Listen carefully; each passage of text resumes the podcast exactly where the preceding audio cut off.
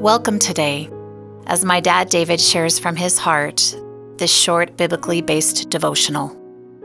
David is a speaker, author, former pastor, songwriter, and founding director of Youth with a Mission Montana. He is also the author of the song In Moments Like These. This song appropriately describes this podcast, and I know his message will be encouraging to you.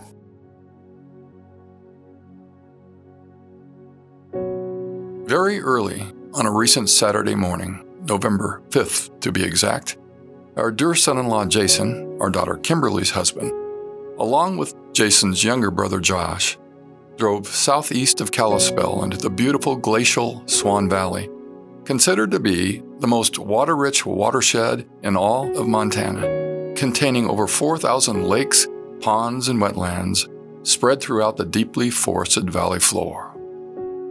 The Swan, as the locals call it, is adjacent to the Bob Marshall Wilderness, commonly called the Bob, which has over 2,300 square miles of the wildest backcountry in America.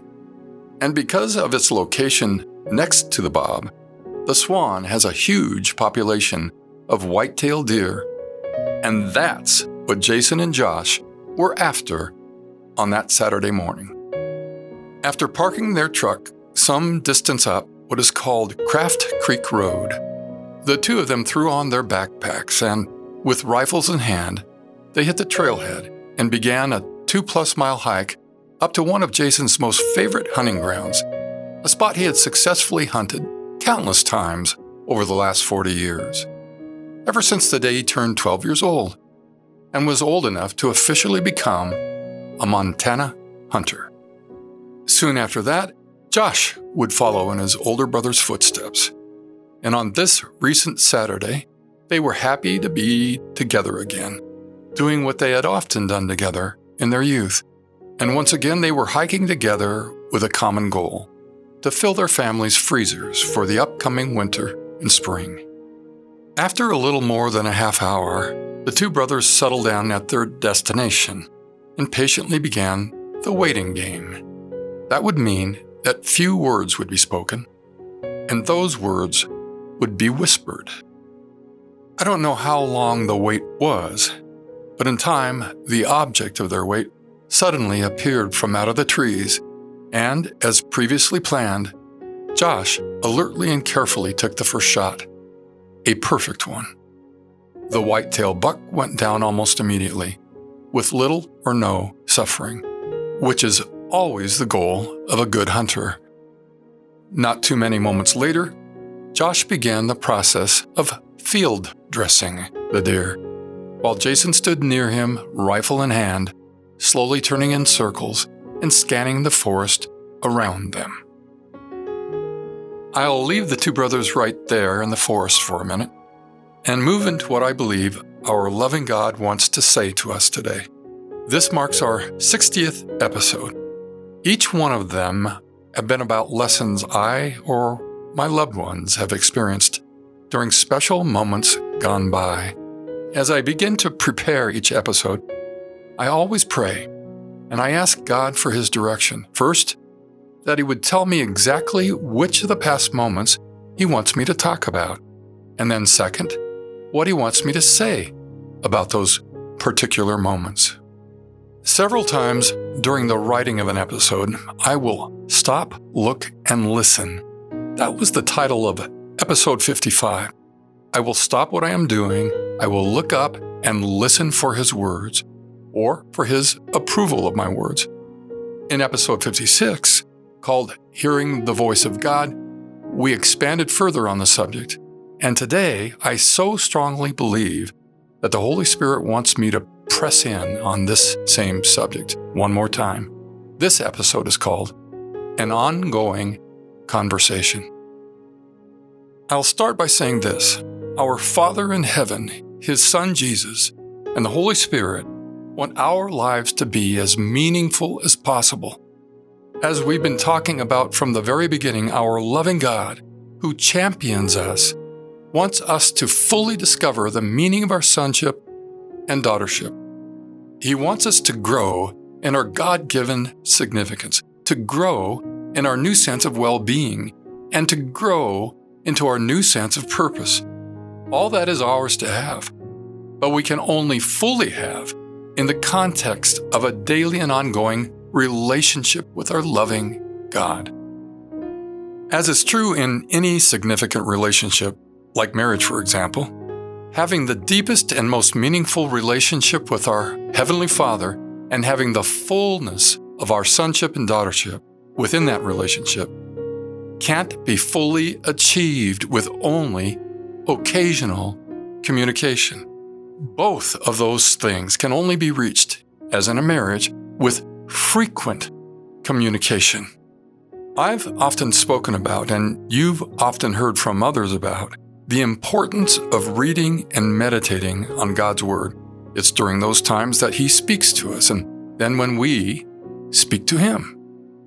You may be asking, How's that, David? Well, it's when we respond to Him with a smile and say in our spirit, or softly say out loud, words like, Thank you, Father, for speaking that to me from your Word. Thank you. There, you just prayed. You just communicated you conversed, and you just grew a little more. And your soul, your emotion center, felt it. Now, during most of our waking hours, our Bible isn't open on our lap, nor are we continually on our knees with our hands folded. But are these the only times when we converse, talk with our Heavenly Father? No. And here's what Apostle Paul says about this in 1 Thessalonians 5 16 through 18. Rejoice always, pray without ceasing, give thanks in all circumstances, for this is the will of God in Christ Jesus for you. Now, what does Paul mean, pray without ceasing? how is that possible? I like how one Christian author interprets it. Quote, Think of your talks with God as open ended conversations. At any point in the day, both of you are welcome to jump back in. In a sense, these prayers have no end. End quote. I like that.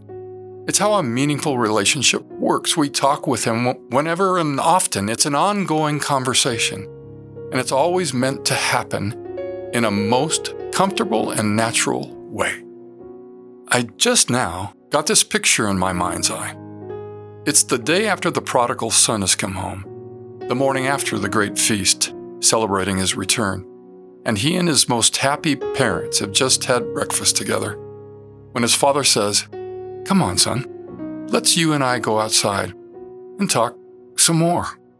And so, in a couple minutes, there they are, sitting together under the shade of the olive tree, which is next to a little stream that flows about a hundred feet away from the family home. The same stream that the son often played in when he was a little boy. And there he and his father sit together comfortably and pick up the conversation naturally. Dear friend, can you see yourself there under the olive tree, talking with your Heavenly Father? And what are you allowed to talk about with Him?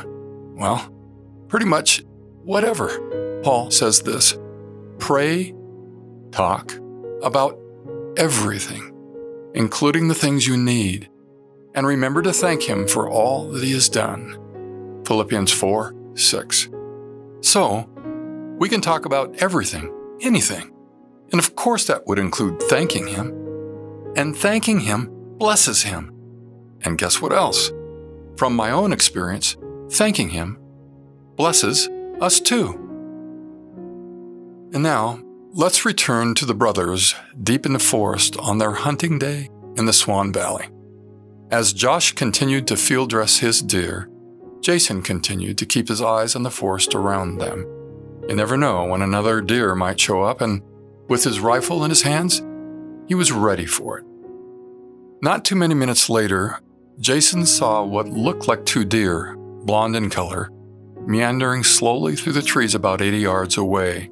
Then he saw another figure, a much larger and much darker figure, walking slowly behind the two smaller ones. After they moved a few feet further, Jason suddenly realized the three figures weren't deer after all. They were grizzlies. A huge grizzly bear sow, easily weighing 350 pounds or more, with her two very sizable one and a half year old cubs. Suddenly, the big mother sow stopped, stared, and smelled the air. Then she turned toward the guys, now heading straight for the hunters. Josh, Jason blurted out in a loud whisper, Grizzlies, finish up. They're coming our way. Only seconds later, the big sow began to charge, with her cubs beside her, straight toward the two guys. This was serious. A grizzly can easily run at a speed of 35 miles an hour. There's no way a man can outrun one. Now, near midway, she suddenly came to a full and complete stop. Hunters call this the bluff. Jason immediately fired a shot over her head, hoping to discourage her, because after a bluff, a grizz will oftentimes walk away. This wasn't one of those times. She charged a second time. Jason told me the next day that the fury on the South's face and the loud sounds bursting from her lungs as she launched forward, pounding the earth below her, were the most frightening things he had ever seen or heard. Dad, he said, there was no way I could have got a good shot at her with her thundering forward movement. She suddenly stopped her charge again, this time only 20 yards or so in front of them. And the guys knew that this was not good. A grizzly bear is by far the most dangerous animal in the lower 48 states. And a grizzly bear sow with cubs is way more dangerous than that. And these brothers knew that she could easily kill them, even if she was badly injured by their shots. Josh, we gotta go. Leave the deer right now. And they did. Josh slowly got back on his feet, and the two of them stepped backward, one slow step at a time. When they finally saw the mother sow and her cubs head for the dead deer on the ground, the two brothers wasted no time getting back to the main trail, constantly looking behind themselves. They hustled all the way back down the trail to the truck, where they never felt so thankful to be alive. It was the next night at a family dinner that Jason told me the whole story I've told here about the moments he would never forget. It was the last thing he said that so dearly warmed my heart. He said this Dad, I'm not sure if you know this, but at the start of every single hunting trip I've ever been on over the last 40 years, whether I was alone or in a small group, I, we, never took one step up the trailhead until we huddled up together to pray. And that's just what Josh and I did yesterday morning. And God went with us. And it isn't just before and after hunting trips that Jason and his brother Josh talk with God. They, like the rest of our extended family, have a conversation with their Heavenly Father that is ongoing. I'll end briefly with this, dear friend.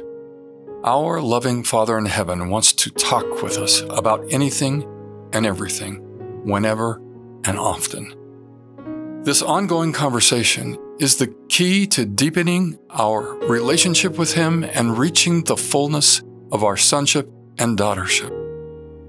Wow. Dear Father, I know you love my dear friend so much. I ask you to take your conversation with this dear one of yours to the very highest level possible. Let it be.